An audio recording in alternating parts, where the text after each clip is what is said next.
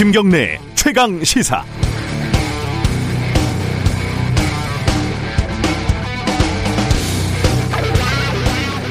라임 옵티머스 사건 정리 좀 한번 해보죠. 크게 세 갈래입니다. 먼저 금융 사기. 고객들의 돈을 받아서 엉뚱한 곳에 투자하고 손실을 돌려막기 하다가 합해서 1억 5천 원, 1억 1조 5천억 원 정도. 어, 이거 추산하기 나름이지만은 어쨌든 천문학적인 피해를 낳은 사건입니다. 이런 펀드 사기가 가능한 시스템을 만든 금융위, 그 관리를 부실하게 한 금감원 책임을 반드시 물어야죠. 증권거래소, 은행, 증권사도 마찬가지입니다. 금융사기 행각의 배경이 돼준 정계, 재계, 유력 인사들도 법적인, 도덕적인 책임에서 자유로울 수 없습니다. 두 번째, 사기꾼들은 문제가 생기면 정상적으로 처리하지 않습니다. 인맥과 돈을 이용해서 무마하려고 하죠. 그 와중에 연루된 혹은 연루된 것으로 주장되는 정치인, 관료들의 이름이 나오는 거고요. 수사를 해서 밝혀내야 합니다. 여야 야든, 여든 야든 어, 중요하지 않습니다. 수사 과정에서 검찰이 정치적인 배려나 안배를 했다는 의혹도 밝혀야 할 대목입니다. 그리고 마지막으로 사기꾼들이 마지막으로 보험을 드는 곳 전관 변호사와 이를 통한 검사들 사실 검사들한테 향응을 제공하고 금품을 줬다는 범죄자들은 많지만 처벌되는 경우는 극히 드뭅니다. 왜냐하면 검사가 수사를 하기 때문입니다. 제가 취재를 했던 그 고교동창 스폰서 사건 같은 경우에는요, 범죄자가 검사에게 성매매를 시켜주고 증거까지 검찰에 다 제출을 했는데 검찰은 검사를 기소하지 않았습니다. 뭐 콘돔 이런 물증이 없다나 뭐라나 이런 가진 핑계를 다 대면서요. 과연 이번에는요, 어, 실체가 있는지는 좀 더 봐야겠지만, 만약에 그러하다면 좋은 기회일 수 있습니다. 범죄자와 유착한, 아니, 돈 많은 범죄자와 유착한 일부, 아니, 꽤 많은 썩어 빠진 검사들을 속아낼 수 있는 기회니까요. 이런 기회에 잘 오지 않습니다. 기회는 찬스죠. 10월 20일 화요일 김경래의 최강시사 시작합니다.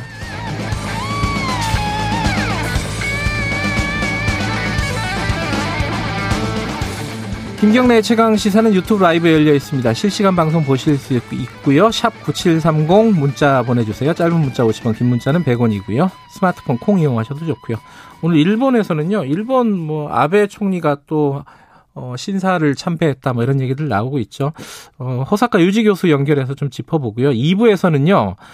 어, 강기정 전 청와대 정무수석 연결해서 지금 현재 돌아가는 상황 어떻게 파악하고 있는지 어, 좀 얘기를 들어보겠습니다.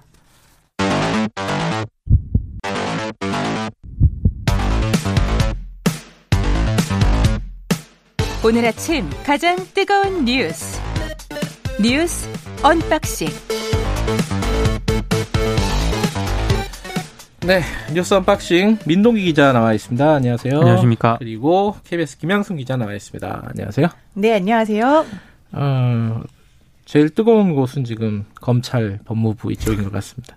수사 지휘권이 또 어, 발동이 됐는데 이게 어, 검언 유착, 이른바 검언 유착 사건 이후로 채널 A 이동재 전 기자의 예. 사건 때 수사 지휘권이 한번 발동이 됐었던 거죠. 그 뒤로 한 석 달, 석 달 만에 어, 또 발동이 된 겁니다. 어쨌든 내용을 먼저 민동기 기자가 좀 정리해 주시죠.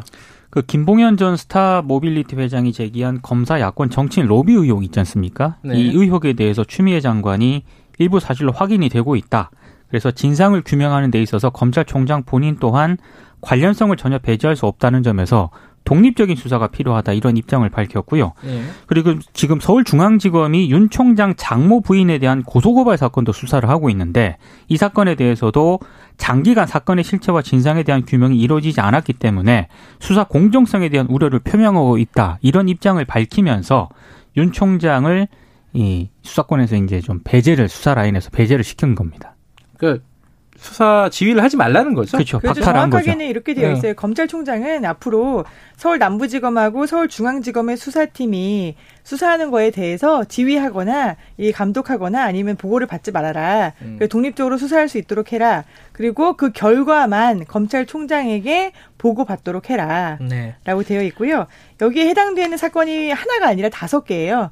다섯 개씩이나 이제 지휘권을 박탈했다라는 보도들도 나오고 있는데 이 다섯 건을 좀 보면은 하나는 라임 사건 관련해 가지고 이 검사 정치인들의 뭐 비위 그리고 사건 은폐 의혹이고요. 네. 다른 거는 윤 총장의 부인이죠. 이제 김건희 씨가 이제 코바나 콘텐츠 대표인데 협찬금을 명목으로 해서 금품을 수수했다라는 의혹들. 이건 청문회 때도 나왔던 얘기죠. 그렇죠. 그리고 네. 뉴스타파에서도 계속 얘기했었던 네. 이윤 총장의 처가가 연루됐다는 의혹을 받고 있는 도이치모터스 콘텐츠의 주가 조작 의혹 예. 그리고 또 역시 이제 장모 최모 씨의 요양병원 불법 운영 의혹 그리고 또 마지막으로 하나는 윤 총장의 최측근으로 분류되는 윤대진 검사장의 지금 현재 사법연수원 부원장인데요.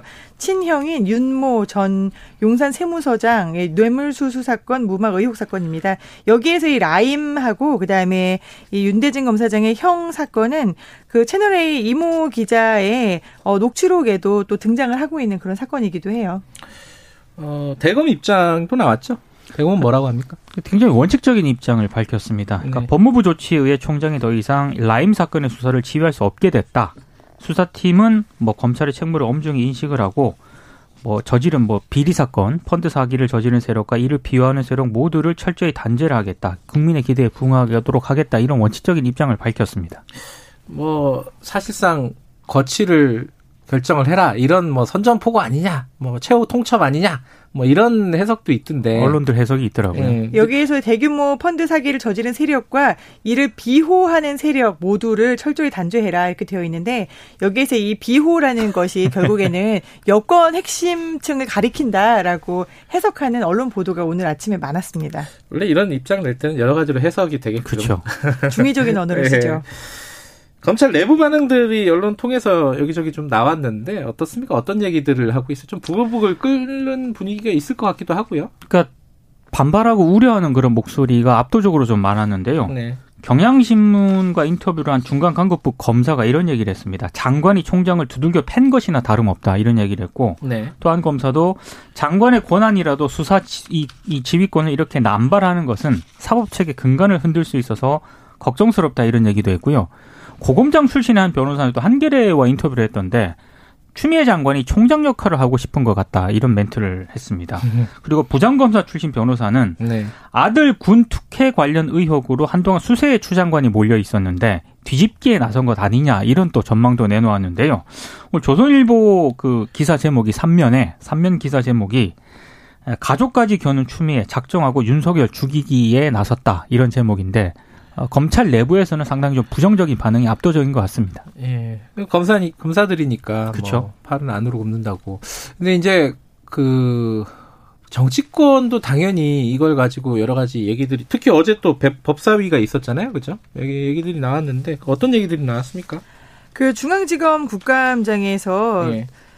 옵티머스 이른바 프라, 옵티머스 라임 관련해 가지고 예. 문제 제기들이 있었어요. 예. 근데 국민의힘 유상범 의원이 이제 옵티머스 투자자 명단을 좀 공개를 하면서 예. 중앙지검장에게 제대로 수사를 해야 될 부분이 야권이 아니라 민주당과 청와대 관계자다라고 했어요. 그때 여기에 대해서 이성윤 중앙지검장이 수사가 진행 중이다 또 이렇게 얘기를 했거든요.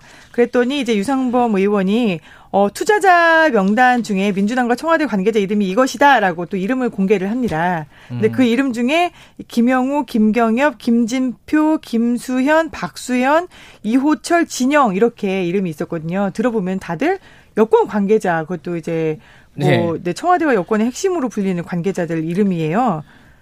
김경엽 의원은 일단 본인은 투자 단순 투자한 거다 이렇게 그렇죠. 이제 얘기를 한 거고 나머지 의원들은 뭐라고 하는 거예요?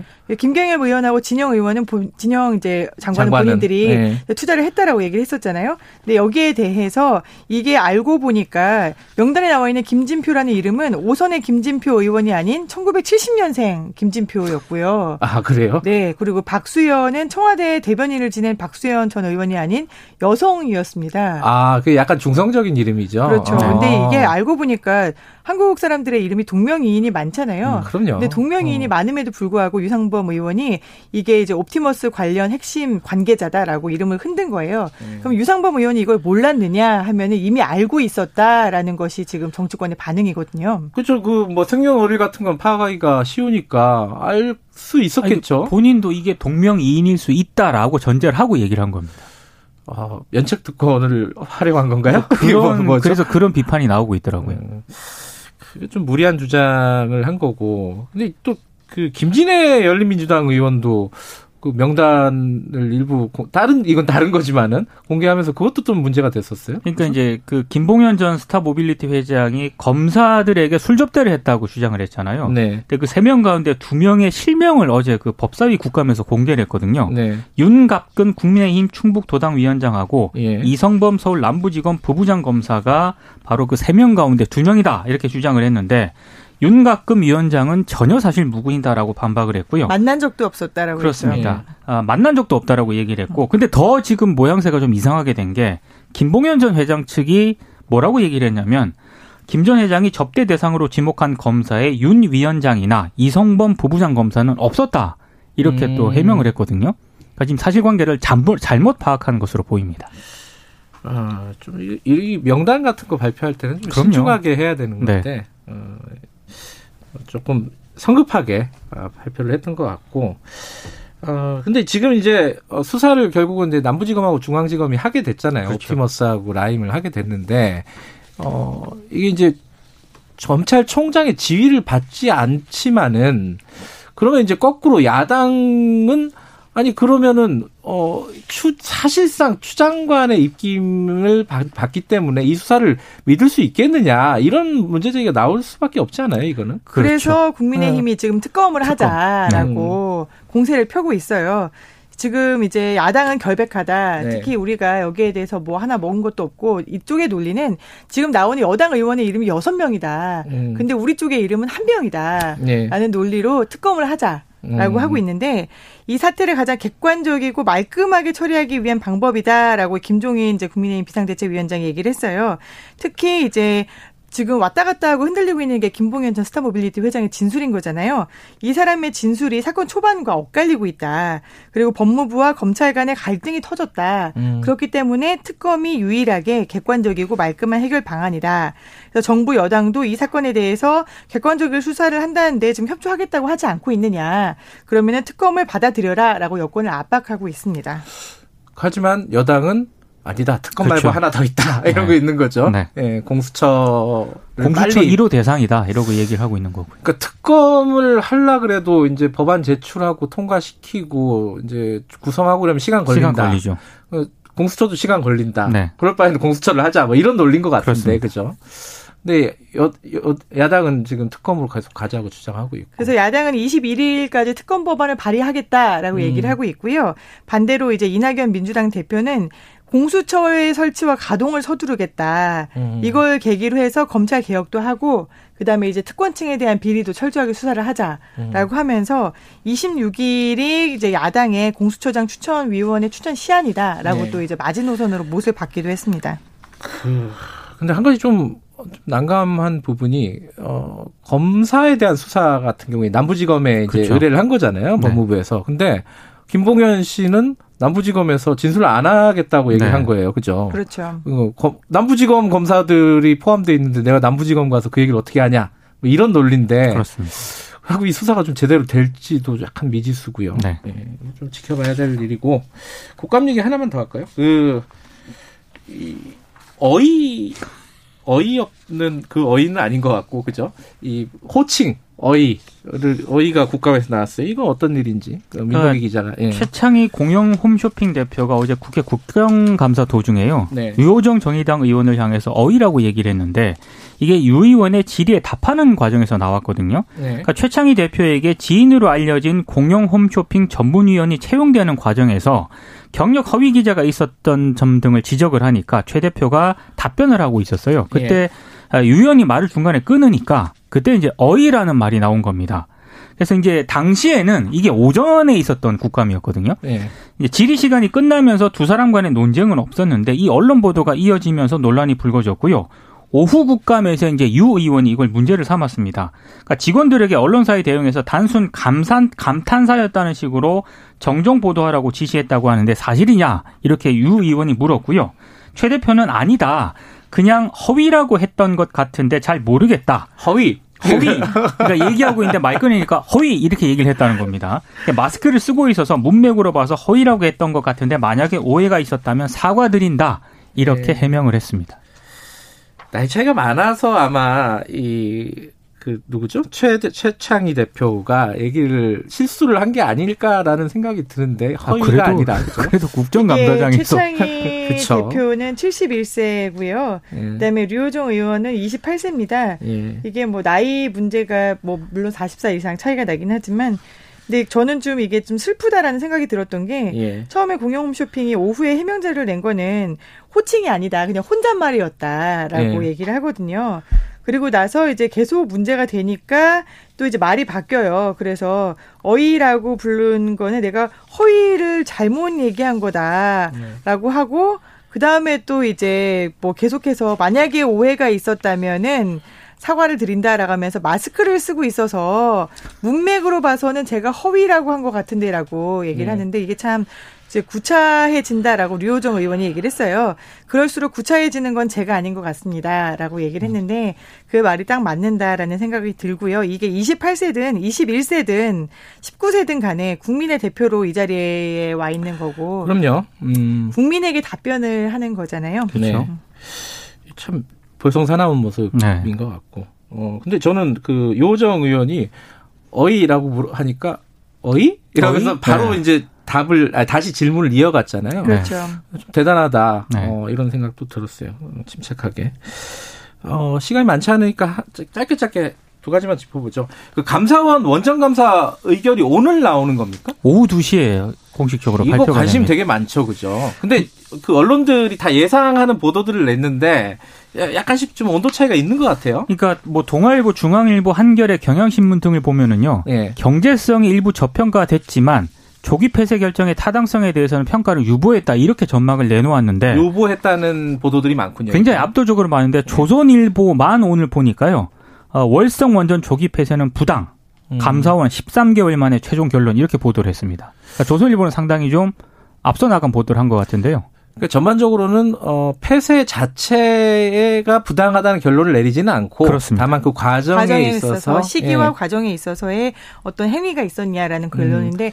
오늘 오후에 결론이 날 건데 이미 음. 이렇게 점치듯이 보도하는 거는 좀 그렇죠. 네. 그렇죠. 최대한 좀 신중하게 보도를 해야겠죠. 알면 모르겠는데 이제 그렇습니다. 사실 모르고 보도하는 티가 많이 나니까. 그리고 또 하나가 되게 심각한 문제인데 이 백신 접종, 그러니까 독감 백신 맞고 10대 고등학생이 고등학생 사망을 했어요. 그죠? 네. 이거는 아직 안 나왔죠. 정확한 원인이. 정확한 원인 전혀 안 나왔고요. 예. 그다음에 이 17세 이제 남 학생인데 이 학생이 뭐 어떤 기저질환이라든가 이런 것도 없었고 해서 예. 지금 부검을 할 예정입니다. 그래서 부검을 해봐야 알 것 같긴 한데, 근데 지금 어, 전문가들이 걱정하는 거는 사망 원인이 단정되지 않았는데 네. 이 백신을 맞으면은 마치 이런 일이 일어나는 것처럼 아, 해서 안 백신 네, 백신 접종에 그렇죠. 대해서 지금 불안감을 갖고 계시는데 이거는 좀 아닌 것 같다라고 얘기를 하고 있거든요. 너무 과도하게 걱정하진 않으셨으면 좋겠습니다. 어, 빨리 뭐 조사 결과가 좀 나와야 될 것 같습니다. 여기까지 듣죠. 고맙습니다. 고맙습니다. 고맙습니다. 뉴스 언박싱 민동기 기자 김양순 기자였습니다. 김경래 최강 시사 듣고 계시고요. 지금 시각은 7시 38분입니다. 최강 시사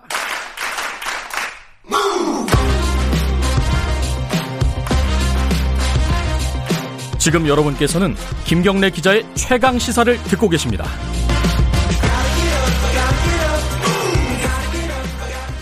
아, 스가 요시대 신임 일본 총리가 아, 야스쿠니 신사 가을 제사에 공물을 보냈다고 합니다.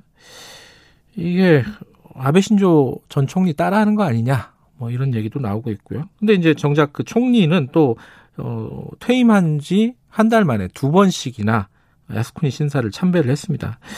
일본 정부의 우경화 이가 뭐 어제 오늘 얘기는 아닌데 어, 스가 총리가 이런 행보를 보이는 이유가 뭘까? 뭔가 정치적인 혹은 외교적인 포석이 있지 않을까? 이런 해석을 할 수 있겠죠. 어, 한일 관계 호사카 유지 세종대 교수와 잠깐 얘기 좀 나눠보겠습니다. 교수님 안녕하세요. 여보세요? 아 전화 연결이 잘 안 된 모양이네요. 잠깐 다시 연결하겠습니다. 어, 이 가을 제사에 공물을 보내는 게 스가 총리가 그 전에 관방장관 있을 때는 하던 일이 아니었다 그러는데요. 이게 총리가 되고 나서 이렇게 하는 이유 이 부분이 좀 궁금한 부분이죠.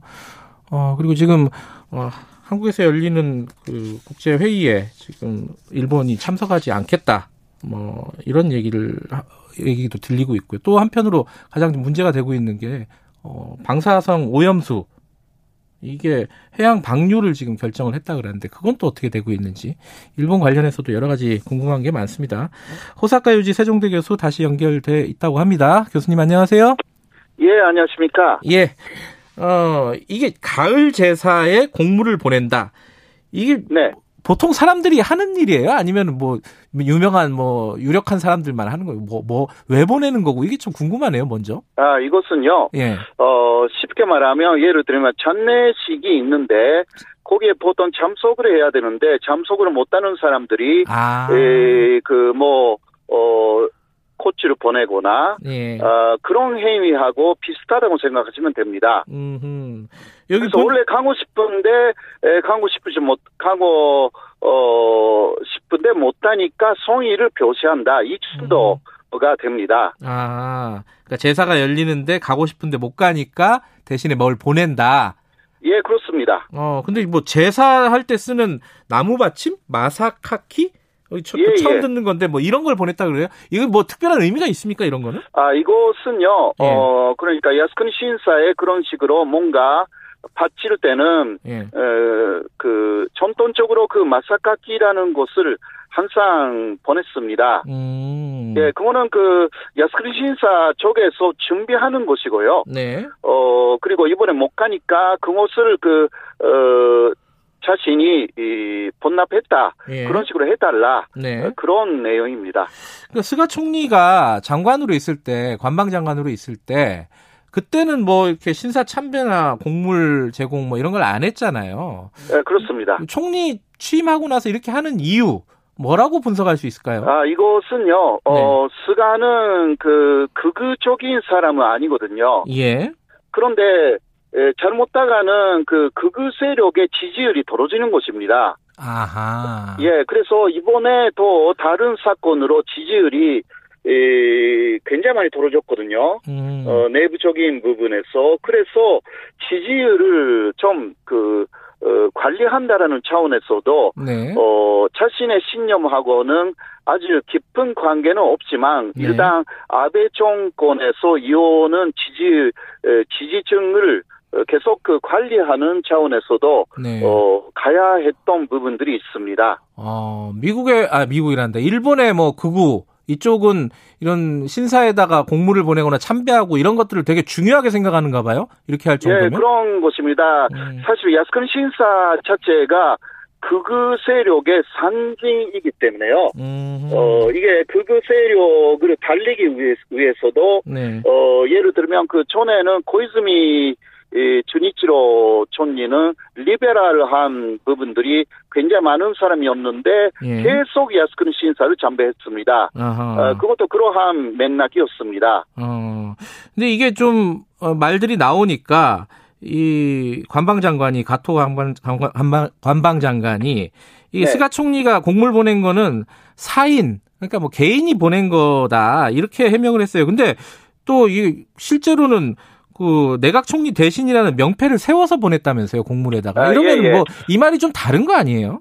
아 이것은 그 특히 카도는요 예. 항상 그 뭐라 할까 어, 돈문 쏟아파는 사람으로 대단히 유명합니다. 어, 그래서 그 예. 어, 아베 전 아베 전 총리가 몇 또 가지 않았습니까? 예. 그때도 어, 이것은 사적인 일이다라고 또 대답을 했어요. 음. 어, 물론 그 아베 전 총리의 입장에서는 사적인 참배가 되죠. 네. 그, 어, 래서 스가에 대해서도 어 똑같은 그 답을 했고요. 네. 어, 그리고 사실 그 어, 내각 총리 대신이라고 이름은 썼지만 아마 사비로 어, 마사카키 대금을 냈을 겁니다. 아, 그 네. 비, 비싼 건가요?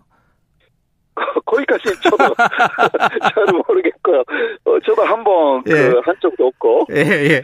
근데 그런데 이게 이제 스가 총리가 취임을 하고 나서 이게 네. 좀 아베 총리에서 바뀌고 이제 한일 관계도 조금 뭔가 달라지지 않겠냐 이런 기대도 일부 있었잖아요. 근데 이렇게 뭐 신사에다가 공물 보내고 이런 걸 보면은 우리한테 주는 메시지도 좀 있는 것 같아요. 달라지지 않았다 이렇게 볼 수 있는 건가요? 어떻게 봐야 되나요? 아, 이번에 그 야스크리 신사를 참배한 것은 예. 에, 그, 그, 그, 그 이번에 그 한국에 온 그 가무라 어, 간사장이요. 의원도요. 예, 예, 예. 그쪽에 그러니까 이러한 연맹, 예. 이러한 국회 의원 연맹 간사장이잖아요. 예. 이 사람도 어 그 중국이나 한국의 비판은 잘 알고 있다. 음. 그런 식으로 이야기를 했고요. 예. 종합적으로 볼 때 아까 제가 말씀드린 내부적인 사정을 음. 감안한 어, 행동이다라고 음. 볼 수밖에 없습니다. 아, 교수님이 보시기에는 이제 한국이나 중국에 주는 메시지가 메시지라기보다는 내부적인 네. 뭐 극우나 아니면 그런 극우층 보수층의 결집을 노리, 노린 예, 예, 내부적인 어떤 메시지다 이렇게 보시는군요. 어, 네. 음. 근데 아까 잠깐 언급하셨는데 아베 전 총리도 또 참배를 했어요 신사에. 예.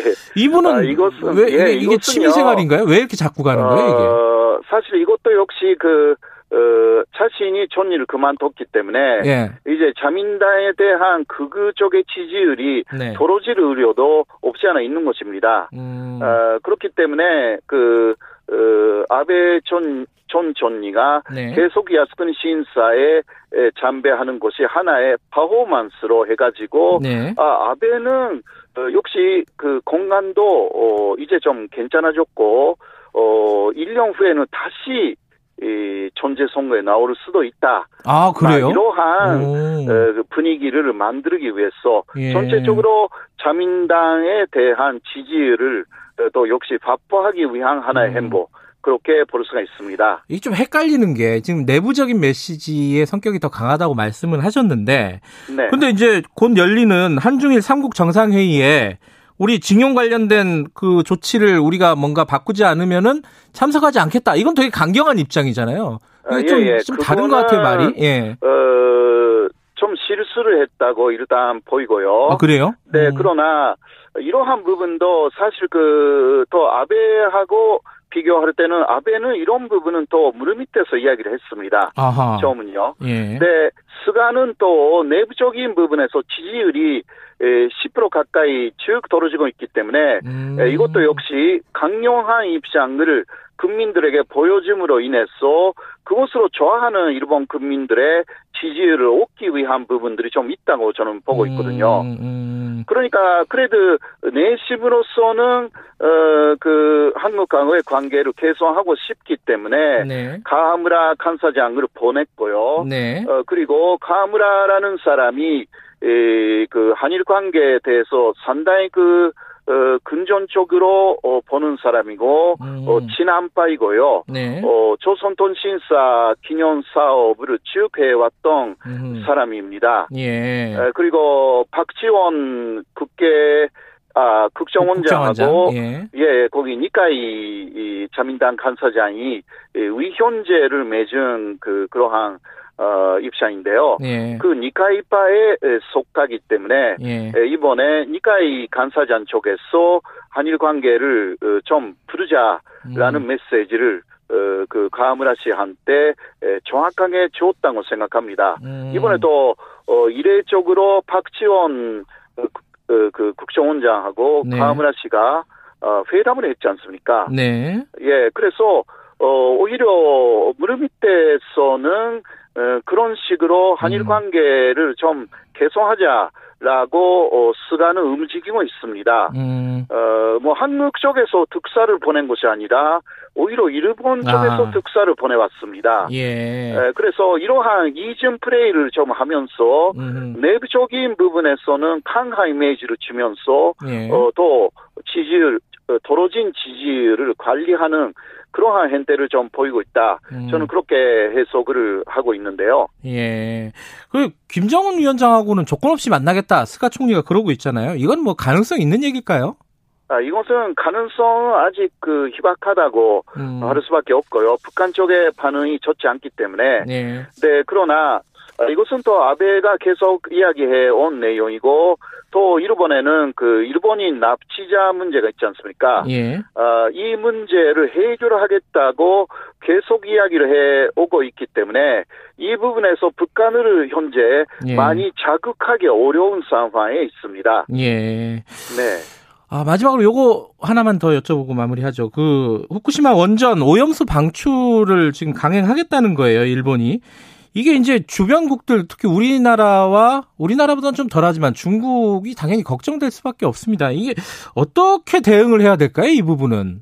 마 이것은 그 국제적인 건조로 일본에 예. 계속 그 어, 반대를 해야 합니다. 예. 어, 그리고 국제기구 IAEA라든가요, 예. 또 IMO라든가 어, 그러한 기구들이 좀 있습니다. 예. 어, 거기에서 국제 건조가 대단히 필요합니다. 음. 일본 쪽에서는 그 어, 재정적인 이유가 상당히 크다고 들었습니다. 예. 어, 그래서 그 오염수를 다른 방법으로 처리하기에는 막대한 비용이 들어간다고 합니다. 음. 어, 지금 일본이 재정적으로 상당히 어려운 상황이기 때문에 에, 쉽게 비용이 음. 그렇게 들지 않는 반유라는 방향으로 지금 가고 있는데요. 예. 이런 부분은 그 계속 일본을 괴롭혀야 돼요. 음. 어, 한국이나 그 중국이나 주변 예. 국가들이 연대를 만들어야 된다. 그렇게 생각합니다. 근데 일본 사람들도 많이 반대한다고 보도를 통해서 들었어요. 그러니까요. 예. 일본 사람들이 거의 그 그러니까 여론조사에서도 50% 이상이 예. 이거 하면 안 된다고 말하고 있고 예. 주변에 에, 후쿠시마라든가 그 주변의 오민들은 40개 이상의 단체가 반대한다. 음. 이렇게 나와 있는데 무리수를 두고 이거 어 일본 쪽에서는 그러니까 일본 정부가 좀 잘못 생각하고 있는 부분들은 네. 이거 반유해 버리면 어 사람들이 잊어버려 가지고 후쿠시마 문제도 음. 끝난다는 식으로 어, 좀 생각하고 있는 것 같아요. 이거 네. 좀 아닌데. 알겠습니다. 네. 이게 국제적인 공조가 반드시 필요하다. 이런 말씀이시네요. 네. 여기까지 듣죠. 고맙습니다. 네, 고맙습니다. 호사카 유지 세종대 교수였고요. 김경래 최강사 1부는 여기까지고요. 2부에서는 강기정 전 청와대 정무수석 인터뷰 예정돼 있고요. 3부에서는 추적 20분 예정돼 있습니다. 잠시 후 8시에 돌아옵니다.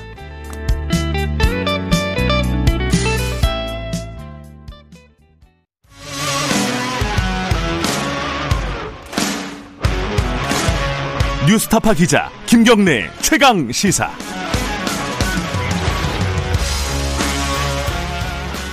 김경래 최강 시사 2부 시작하겠습니다. 어, 라임 옵티머스. 이, 지금 뭐 전국이 시끄럽죠. 특히 이제 며칠 전에 김봉현 전 스타 모빌리티 회장이 옥중에서 작성한 편지라고 할까요? 입장문이라고 할까요? 이것 때문에 지금 어, 일파만파 어, 검찰과 법무부 간의 갈등 상황까지 벌어지고 있고요. 이 김봉현 회장 전 회장의 이 입장문을 보면요. 어, 거기서 여러 가지 대목이 있는데 오늘 어, 연결을 할 사람은 이 여권의 표적으로 지목이 된 사람입니다. 그러니까 이제 검찰 측에서 어, 변호사를 통해서 이런 취지의 전달이 왔다는 거예요. 청와대 청와대 수석 정도는 잡아야 된다. 행정관을 넘어서서 그래야지 네가 산다. 뭐 이런 거죠. 그 청와대 수석이 강기정 전 청와대 정무수석이라고 하고요. 직접 연결해서 음, 이 상황 어떻게 바라보고 있는지. 아, 그전에는 참 5천만 원 받았다. 김봉현 씨가 법정에서 이렇게 줬다. 이렇게 주장을 했잖아요. 사실 좀 롤러코스터를 타고 있는 상황이기도 합니다. 강기정 전 청와대 정무수석 연결하겠습니다. 안녕하세요. 네, 안녕하십니까. 네. 어, 지금 그, 어, 김봉현 씨 편지가 공개된 다음에, 어, 네. 그 편지에 등장한 변호사, 뭐 보통 A 변호사라고 요즘 부르는데 그 변호사하고 검사를 고발을 하셨어요. 근데 이제 검사 같은 경우는 특정이 안 되지 않습니까? 어떻게 고발을 하셨죠? 뭐 검사 B로 어, 특정하지 못하고 검사 음. 성명불상 검사 B로 했습니다. 아 성명불상으로요? 음. 네, 예. 고발장을 제출을 하셨나요? 네, 어제 남부지검에 고발장을 제출했습니다. 직권남용죄하고 예. 변호사법 위반. 음. 그래서 적어도 이제 제가 고소장을 제, 제 제출을 못하고 어, 변호사와 검사 B의 변, 직권남용과 변호사법 위반을 통해서 네. 정말 강기정 수석을 잡으면 보석 재판을 받게 해주겠다. 네. 이 말이 사실인지 예. 또왜 이렇게 이강세 씨가 돈을 전달하지 않았다라고 반복적으로 이야기함에도 불구하고 네. 김봉현 씨가 끝끝내 돈을 전달했을 걸 확신하고 있는지 예. 이거 이제 과거에 그저 일이 있기 전 10월 8일까지는 네. 저는 김봉현의 거짓 위증과 네. 조선일보의 가짜 뉴스로만 생각을 했습니다. 네. 그런데 이것이 계속되는 것을 도대체 왜 이럴까 생각했는데 네. 그왜 이럴까 속에 검찰에 혹시 음모가 있는 것 아니냐 음. 앞서 말씀드렸던 그런 네. 강기정 수석 잡으면 보석해주겠다라는 네. 어떤 음모가 있었다면 이거 좀 얼개가 맞고 조각 맞춤이 이제 되겠다 이런 음. 생각을 해봅니다. 국민들 입장에서는 좀 헷갈릴 수밖에 없는 게요. 어, 이게 김봉현 씨라는 사람이 법정에서 돈을 줬다 강기적 수석한테 5천만 원을 줬다라고 진술을 했잖아요. 이건 이제 네. 증언을 한 건데 이게 이제 법정에서 위증을 하면은 이게 처벌을 받지 않습니까? 그리고 네. 어 강기정 수석께서도 이 김봉현 씨를 위증죄로 이미 고발을 하셨죠. 그렇습니다. 예. 그러니까 헷갈리는 거예요. 그러면은 그때 법정에 있었던 그 김봉현의 말은 거짓말이고 이 옥중에서 썼던 편지는 그럼 진실인가? 아니면 둘 다 거짓말인가? 아니면 뭐 둘 다 진실인가? 이게 보는 사람이 헷갈린단 말이에요. 이거 어떻게 파악하고 계십니까, 이거? 그 지점은 이제 검찰에서 밝혀야 할 문제라고 보고요. 네. 일단 저는 김봉현 씨와 이강세 5천만 원 관련은 김봉현과 이강세의 두 사람의 법정 다툼이다. 음흠. 이 범죄, 금융범죄 사기범들의 법정 다툼이다. 이렇게 봅니다. 네. 사실은 김봉현 씨도 자신이 횡령한 돈에 출구를 입증해야 되고, 음. 이강세 씨도 받은 돈의 쓰임을 입증해야 되는, 네. 서로 입증해야 될 이유가 있어서 지금 검찰 수사에서도 그 다음에 법정에서 다투고 있는데요. 네. 이 범죄인들의 법정 진술은 형량을 결정할 수도 있지만은 때로는 횡령한 돈의 추징금, 즉 자기가 토해낼 돈의 액수를 결정하기도 하기 때문에 음. 이걸 뭐 위증이기 때문에 형량이 높아질 거다. 네. 이걸로만 볼 수 없다. 예. 형을 좀 더 살더라도 경제사범들은 돈을 감추고 싶은 음흠. 돈을 더 저 감추고 싶은 그런 욕망도 범죄인들에게 있기 때문에 네. 어그 점도 고려해야 된다. 네. 또 하나는 그 보통 검사들이 그 범죄인들을 다룰 때 네. 어, 형량이나 횡령한 돈의 액수를 조절해주는 소위 딜을 한다 이렇게 네. 이야기도 합니다. 예. 이런 것도 고려를 해야 된다. 음. 그래서 저는 왜 이강세 씨가 주지 않는 강기정에게 주지 않았다에도 불구하고 김봉현은 계속 주장하고 있는지 음. 검찰 조사에서도 또 검찰이 불러서 대질 신문에서도 또 법정에서도 네. 저는 그것이 곧바로 이런 횡령한 돈을 지금 입증해야 되는 음. 돈을 벌어야 되는 김봉인의 고민과 이 검사와의 뭔가의 저 입맞춤이 있는 것 아니냐 이런 네. 생각을 해본 거죠. 그러니까 지금 이게 상황을 정리를 하면은 일단 김봉현 씨 같은 경우에는 5천만 원을 이강세 씨한테 줬다. 그 돈은 어 강기정 전 수석 아니, 수석한테 갈 돈이었다. 뭐 이게 이렇게 주장을 처음에 했고 지금 나중에 편지에서도 어 그 부분에 대해서 어 가타부타 말은 없어요. 다만 어 강기정 수석을 잡아야 된다라는 어 얘기를 들었다. 뭐 이 정도를 한 거잖아요. 그죠? 그런데 이강세 그렇죠. 씨는 돈을 주지 않았다. 강기정 수석한테 이렇게 얘기를 한 거죠. 그렇습니다. 음. 일관되게 이강세 씨는 저에게 돈 전달했다. 뭐 이런 얘기를 검찰 수사 과정에서도 그랬고 네. 재판 본인의 재판 과정에서도 그렇고 예. 그리고 김봉현 씨는 이강세 씨를 통해서 전달한 것으로 알고 있답니다. 사실 음. 줬다가 아닙니다. 네. 네, 예. 그런데 이제 그 이강세 씨를 청와대에서 만난 건 사실이잖아요. 그죠? 그렇습니다. 근데 이게 이제 정무수석의 업무도 아니고 이게 민원인인데 일종의 이강세 씨라는 사람이 금융계통에서 뭐가 문제가 생겨갖고 해결을 하려고 하는 사람들이 사람이었잖아요. 이 청와대에서 이 사람을 만난 것 자체가 좀 부적절한 거 아니냐 이런 의견에 대해서는 어떻게 생각하십니까? 전혀 그렇지 않습니다. 정무수석의 업무입니다. 아 그래요? 어떤 네. 측면에서 그렇죠? 이강세 씨가 저를 만나러 올 때는 네. 제가 이강세 씨가 어떤 민원을 들고 온지 예. 특히 금융 사기 사건과 관련된 민원을 들고 온지는 몰랐어요. 네. 그냥 제가 알았던 이강세 씨는 과거에 광주의 MBC 기자, 또 과거에 MBC 사장 정도일 때 네. 제가 만났고 알았던 사람이기 때문에 음. 우리 사회에서 그 정도의 사람을 청와대 정무수석은 늘 만나서 의견도 음. 듣고 네. 어, 그런 것이 업무 중의 하나입니다. 음흠. 지금 생각하니까 그 사람이 사기 사건에 관련된 범죄자였지. 예. 그렇게 생각한다면 저는 어떤 사람도 만날 수가 없는 음. 거죠. 어쨌든 예. 저는 그렇기 때문에 오히려 지금 만약 제가 밖에서 만났으면 얼마나 부적절했을까. 아하, 예. 오히려 제 청와대 안에서 업무 공간에서 만나서 매우 더 지금 되니까 참 다행이다 이런 생각을 해보게 됩니다. 네. 그래서 이강세 씨를 만났던 것 자체는 네. 저는 그걸 문제 삼아서는 안 된다고 생각합니다. 당시에 그러면 이강세 씨가 금융계통에서 일을 하고 있다는 사실을 모르셨나요? 예, 전혀 몰랐습니다. 아, 그래요? 와서 얘기를 하다 보니까 음. 본인이 이 지금 보니까 스타모빌리티 예. 사장이었는데요. 예. 그 대표를 하고 있다.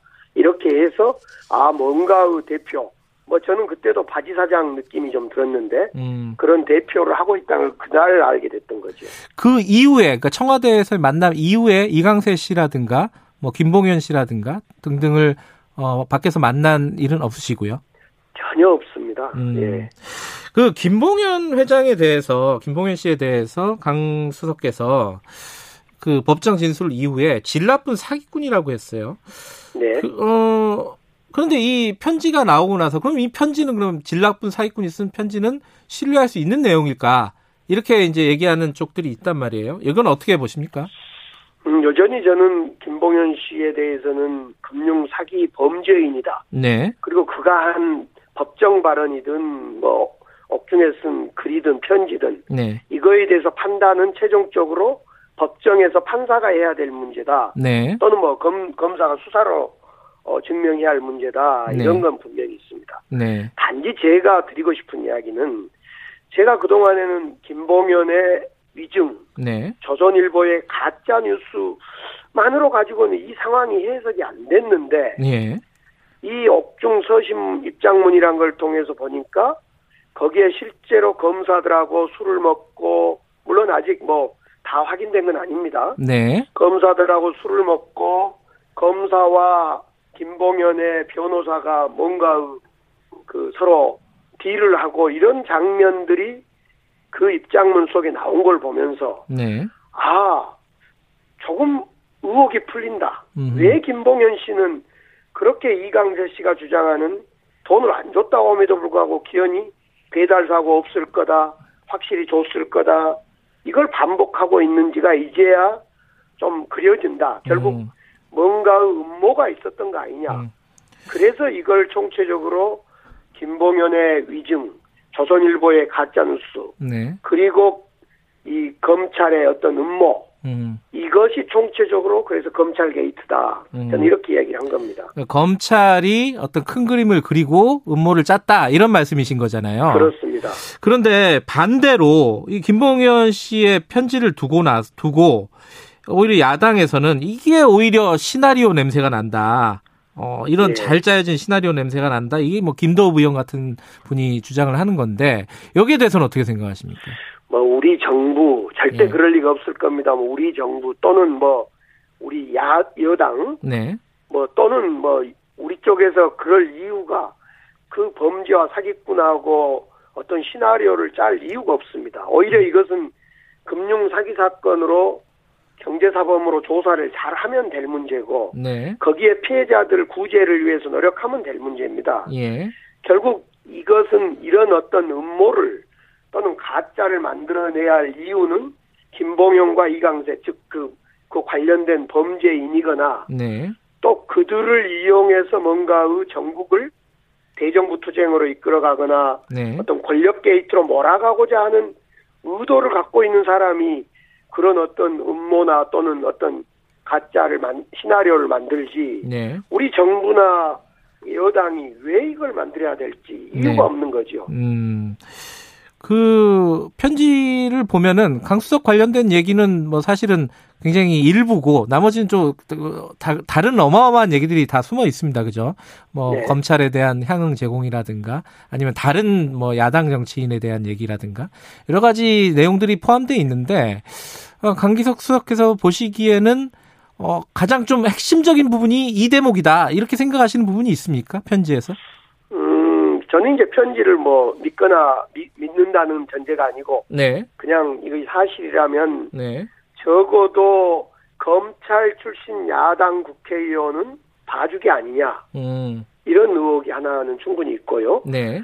두 번째로는 적어도 김봉현과 김봉현 변호사 A 씨와 검찰 B 예. 여기에 뭔가 음모는 분명히 존재하고 네. 이 사건을 단순 금융 사기 사건에서 뭔가의 권력 게이트로 전환시켜 보고자 하는 어떤 욕망이 있었던 것 아니냐. 음흠. 그래서 김봉현에게도 어떤 형량의 이득을 주고 네. 또 정치적으로도 어떤 이것을 그 권력 게이트로 바꿔보고 싶은 어떤 네. 그런 음모가 분명히 예. 흔적이 보인다라는 생각은 듭니다. 예. 어제 추미애 장관이 어, 수사 지휘권을 발동을 했습니다. 어, 검찰총장 윤석열 총장에게 보고하거나 총장이 지휘하지 마라. 최종 보고만 받아라. 이런 얘기예요. 어, 이건 적절한 조치라고 생각하십니까? 글쎄 그건 잘 모르겠습니다. 단지 예. 그동안 이제 윤석열 총장이 이 사건, 나임 사건을 포함해서 예. 과연 잘했는지 또 네. 본인 주변의 수사 사건에 대해서 어떤 태도를 취했는지를 네. 윤석열 총장이 이제 좀 입장을 분명히 해야 될 때가 아닌가 싶습니다. 음, 거취를 결정하라는 거 아니냐 사실상 최후 통첩 아니냐 이렇게 해석하는 사람들이 꽤 있어요. 요번에 추미애 장관의 수사 지휘권 발동이 이런, 그, 이런 해석에 대해서는 어떻게 생각하십니까? 뭐 거치까지는 모르겠는데 윤석열 예. 총장이 예. 이 수사가 본인 관련 수사도 지지부진하다는 것에 대한 지적은 분명히 있는 것 같고 네. 이건 뭐 추미애 장관의 지적을 넘어서서 시중에 떠돌아다니는 네. 왜 도대체 본인 관련 이거 검찰의 제 식구 감싸기 아니냐 예. 이런 얘기에 대해 지적에 대해서는 아프게 들어야 될 음, 겁니다. 음. 근데 이제 정무수석도 하셨고 어, 중견 정치인이시니까 이 지금 어 추미애 장관이 이런 수사 지휘권을 발동을 하는 것까지는 그렇다 치는데 그렇다면 앞으로 벌어지는 수사 진행되는 수사를 과연 그럼 야당에서는 인정할 수 있을까? 이, 이 문제가 남잖아요. 이게 저 정부의 입김이 너무 들어가는 거 아니냐. 이런 어떤 지적이 나올 수도 있는 건데, 이건 어떻게 해결을 해야 될까요? 결국 이것은 피해자 관점, 즉, 예. 그, 금융 사기 사건이기 때문에, 네. 피해자 관점에서 금융 경제 금융 수사를 제대로 하면 됩니다. 음. 물론 이제 이미 검찰 관련설이 수사의 중심으로 들어와 있습니다만은 그래서 불가피하게 검찰 관련 수사도 안 할 수가 없고요. 뭐 네. 감찰을 하지만 감찰을 넘어 수사를 해야 된다고 보고. 예. 그리고 국회나 정치권은 자꾸 이걸 그 뭐 특검이다, 뭐 공수처다, 뭐 이렇게 네. 갈게 아니라 네. 국회나 정치권은 수사는 좀 검찰에 맡겨주고 음. 피해자 구제의 방향으로 정확히 포인트를 좀 맞췄으면 좋겠어요. 물론 어허. 피해자 구제 관점에서 보다 보니까 예. 자꾸 누군가가 여든 야든 이 경제 사기 사건을 덮으려고 하는 네. 그런 것을 뭐 수사해라라고 주장하는 거야 틀리지 않겠지만은 네. 자꾸 지금 자기 할 일들을 안 하고 나무 주장을 하고 있기 때문에 문제인 것 같습니다. 음, 그러니까 지금까지 수사가 제대로 진행이 안 됐다는 판단이기 때문에 어, 추미애 장관이 수사 지휘권을 발동을 한 거잖아요, 그죠? 지금까지 수사가 잘 안 됐다라고 판단한 건지 예. 아니면 예. 새로운 상황이 나온 거 아닙니까? 검찰 관련설 그러니까 음. 그동안 수사했던 사람들이 김봉현의 편지에 의하면 관련이 있더라. 네. 있었던 것 같다. 뭐 이렇게 의견이 나오니까 그러면 국민적 관점에서 그런 의혹을 없애주자. 음. 새로 팀 더 구성하고 보강해서 제대로 의혹을 풀어주자. 음. 이런 관점도 하나가 있는 것 같습니다. 음. 그 검사가 관련이 됐기 때문에 수사 지휘권을 내린 측면이 더 크다 이런 말씀이신가요? 예, 예, 그렇습니다. 음, 가족 관련된 사건이 더 많아요. 근데 요번에 수사 지휘권 보면은 그죠? 글쎄, 예, 그 점은 아까 말씀드렸듯이 예. 그 검찰의 제 식구 감싸기 이거 최고의 문제인데 네. 기소 독점 기소를 하고 싶으면 하고 말고 싶으면 예. 이런 관점에서 볼 때 검찰의 수장인 윤석열 총장께서 혹여라도 가족 관련 사건을 어, 뭉개고 있는 것 아니냐 이런 네. 그 시중에 국민들의 여론을 반영한 조치 아닌가 싶습니다.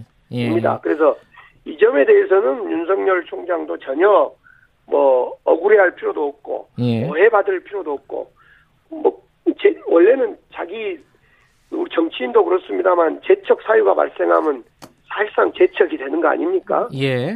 진즉 본인이 윤석열 총장 본인이 나와 관련된 가족 내지는 주변과 관련된 사건은 나는 보고받지 않을 테니까 철저히 해라라고 네. 이렇게 좀 선언했으면 어땠을까라는 생각이 듭니다.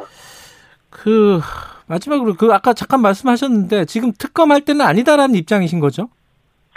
글쎄 뭐 지금 특검이야 국회에서 하, 판단하겠지만은 음. 과거에 특검을 해서 실익이 있었던지 음. 과연 진실 규명이 얼마나 다가섰던지 그런 생각을 해봅니다. 그래서 예를 들면 우리가 과거 김대중 정부의 온노비 사건 특검이라든가 음. 또뭐 우리 김경수 드리킹 특검 이런 것이 얼마나 음. 진실 규명에 다가섰던가 정치적 논쟁거리 아니었는가 이런 네. 생각도 네. 좀 해보면서 저는 특검에 대해서는 매우 신중한 접근을 해야 된다 싶습니다. 음. 그러니까 이게 특검을 가자 말자라는 게 결국은 이 어떤 효율성이나 이런 거보다는 서로 못 믿겠다 그럼 특검 가는 거잖아요 이게. 그렇습니다. 그러니까 예. 지금 그런 상황이 아니냐 혹시 이런, 이런 판단은 어떻게 생각하시는지. 글쎄 지금 이 검찰의 예. 수사가 잘못된 건지 예.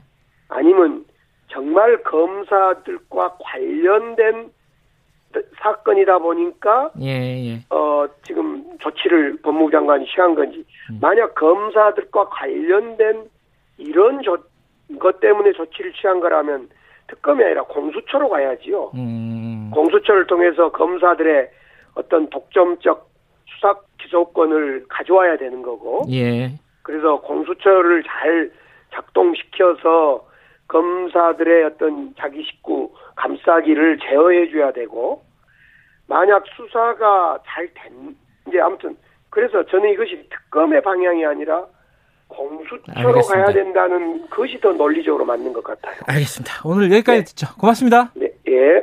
강기정 전 청와대 정무수석이었습니다. 공정하고 깊이 있게 오늘 하루 이슈의 중심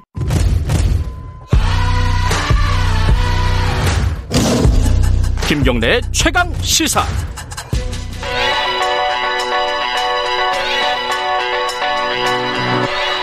최강 시사 김수민의 눈.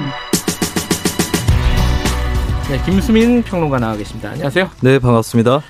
어, 재보선 얘기 잠깐 해볼까요? 네. 어, 정세균 총리, 정은경 청장, 뭐 선거에 나온다. 네. 뭐 이런 얘기가 돌았다면서요? 조선일보 보도를 했는데 아, 민주당 조선일보 보도했어요? 예, 어. 민주당 차원에서 부인을 했고요. 네. 정세균 총리는 차라리 고향인 진안에 가서 군수를 하겠다. 어, 지난은 예. 의문의 1승을 거뒀군요. 네. 정은경 청장은 전혀 아는 바 없고 할 계획도 없다라고 일축을 했습니다. 정은경 음. 청장은 뭐 정치적으로 해석되는 처지가 아니기 때문에 언론이 계속 묻기도 겸연쩍을 것 같고요. 네. 네. 정세균 총리에 대해서도 국회의장의 총리까지 했는데 서울시장 후보를 나가겠느냐 이런 음. 관측에 힘이 실릴 것 같습니다. 그래도 어쨌든 이게 두, 두 분은 안 나온다고 하지만은 네. 두 분이 거론된 이유 배경은 있을 거 아니에요, 그죠? 일단 두 사람의 특징을 보면 정은경 청장은 대중적으로 거부감이 매우 낮은 호감도가 굉장히 높죠. 네, 유명 공무원 중에서 국민 지지율이 1위일 것으로 보이고요. 아마도. 예. 네. 정세균 총리 같은 경우도 무난하고 원만한 이미지인데 그러니까 둘 다 중도 확장성이 있는 후보라고 볼 수 있겠죠. 후보라 친다면. 네. 근데 이제 어 최근 경향이 서울이 다른 지역에 비해서 여론조사에서 민주당 지지율이 좀 낮게 나옵니다. 어, 그래요? 네. 그 경기라든지 뭐 호남이라든지 충청 이쪽보다 좀 낮고 뭐 경기 인천 이쪽보다도 좀 낮게 나오는 게 있어서 서울시장 선거를 좀 방심할 수 없다 이런 기류가 있지 않나 싶어요. 왜 왜 그런데 그 여론조사가 그렇게 나오는 거죠 서울이? 저는 두 가지 이유가 있지 않을까라고 보는데요. 첫 예. 번째는 아무래도 부동산입니다. 아하. 그동안에 전세 뭐 집값도 있었고 이번에는 또 전세 매물 급감을 네. 하고 있는데 여당이 단독으로 전월세 상한제 통과를 시킨 거 이 후폭풍이 있는 것 같고요. 그리고 서울이 인구 밀도가 높고 어, 구역별로 나눠봐도 정치 성향이 다양한 도시거든요. 전문직이라든지 이런 사람들도 많이 살기 때문에 정보라든지 이런 게 빠르고 담론이 역동적으로 전개될 수 있는데 최근에 어떤 뭐 라임 옵티머스라든지 뭐 검찰 문제라든지 이런 것들이 좀 영향을 끼치지 않았나 그렇게 음. 보입니다. 국민의힘 얘기를 잠깐 해보면은 이쪽도 지금 서울시장 후보로 거론되는 사람들은 네.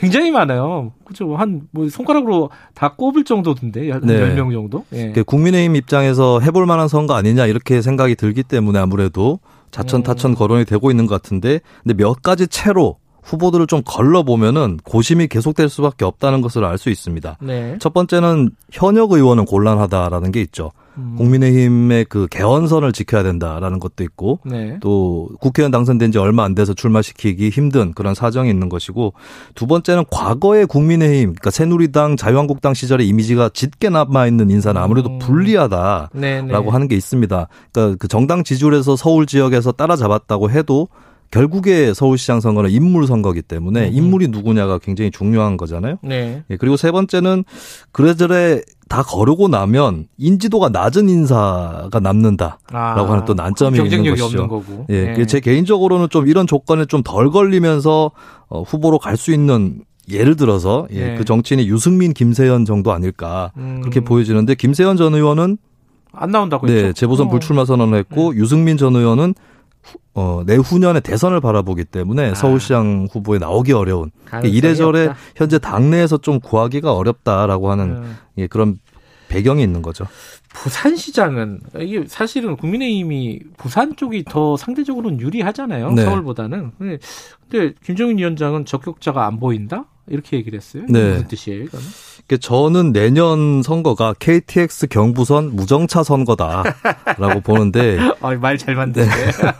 전국 동시지방 선거가 아니라 예. 서울, 부산 두 군데만 치르는데 부산시장 선거가 서울시장 선거에 분명히 큰 영향을 줄 겁니다. 누구를 공천하느냐. 아하. 예, 그렇기 때문에 부산시장 선거 역시도 서울시장 선거 후보를 고르는 기준과 비슷하게 네. 어떤 국민의힘 기존의 이미지가 강한 후보가 더 불리할 수 있는 음. 그런 사정이 또 있는 거라서 이게 국민의 힘의 애로사항이 아닌가 싶어요.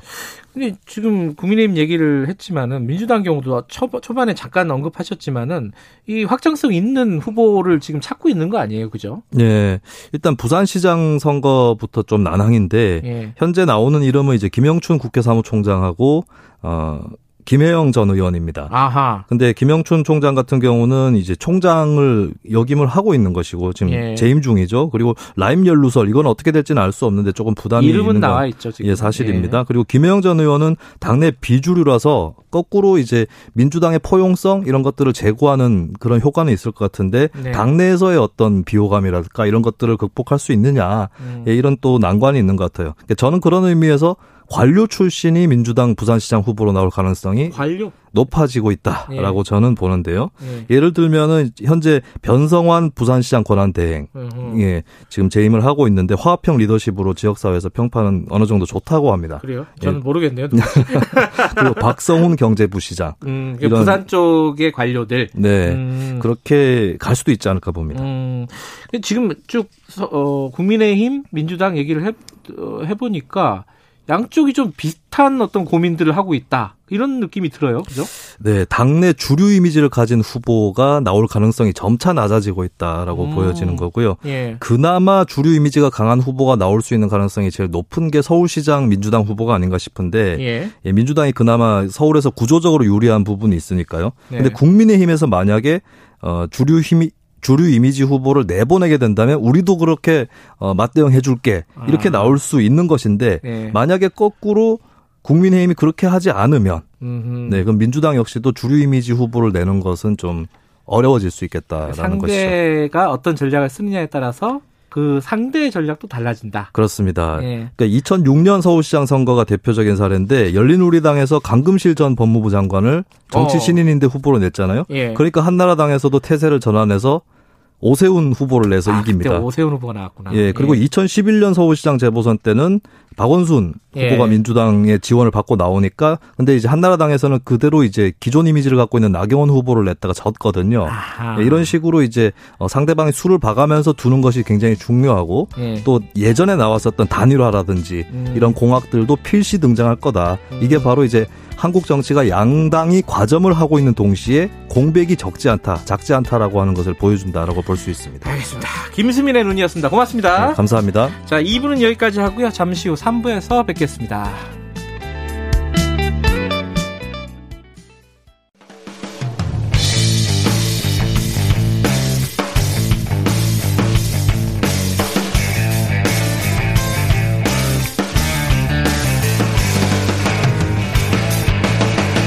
김경래의 최강 시사.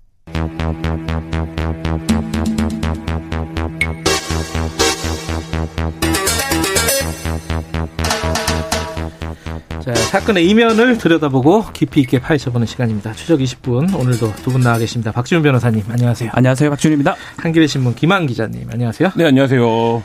자, 오늘은 어쩔 수 없이 이걸 안 다루면 안 되는데 이거 하도 많이 얘기해가지고 좀 겹친단 말이에요. 라임 옵티머스. 요새는 뭐 라스 사, 건 어, 뭐 이름을 진 것 같은데 아직까지는 그렇게 뭐 보편적으로 통용되는 것 같지 않습니다. 자, 라임 옵티머스 얘기를 좀 해볼 텐데 그 중에서 어, 뭐라고 불러야 돼요? 정확하게 편지라고 해야 돼요? 김봉현 씨? 옥중 문서? 옥중 문서? 아, 문서가 맞는 것 같습니다. 어, 그죠. 문서, 네. 문서. 네. 뭐 보고서라고 하긴 좀 뭐하고. 본인이 자필로 작성한 문서인데 음. 글을 참 잘 쓰더라고요. 되게 아니, 그래도 기업을 운영했던 필체가 좋더라고요. 필체가. 네. 예. 아, 필체. 예.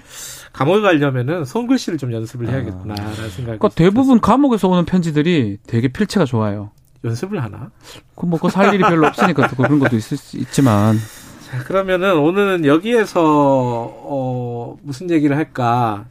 할 만한 얘기들은 앞에 다 했으니까, 어, 실명들을 다 공개를 해볼까. 아, 안 돼요. 안 돼, 안 돼. 안 돼. 지금 공개 다 안 돼가지고. 모릅니다.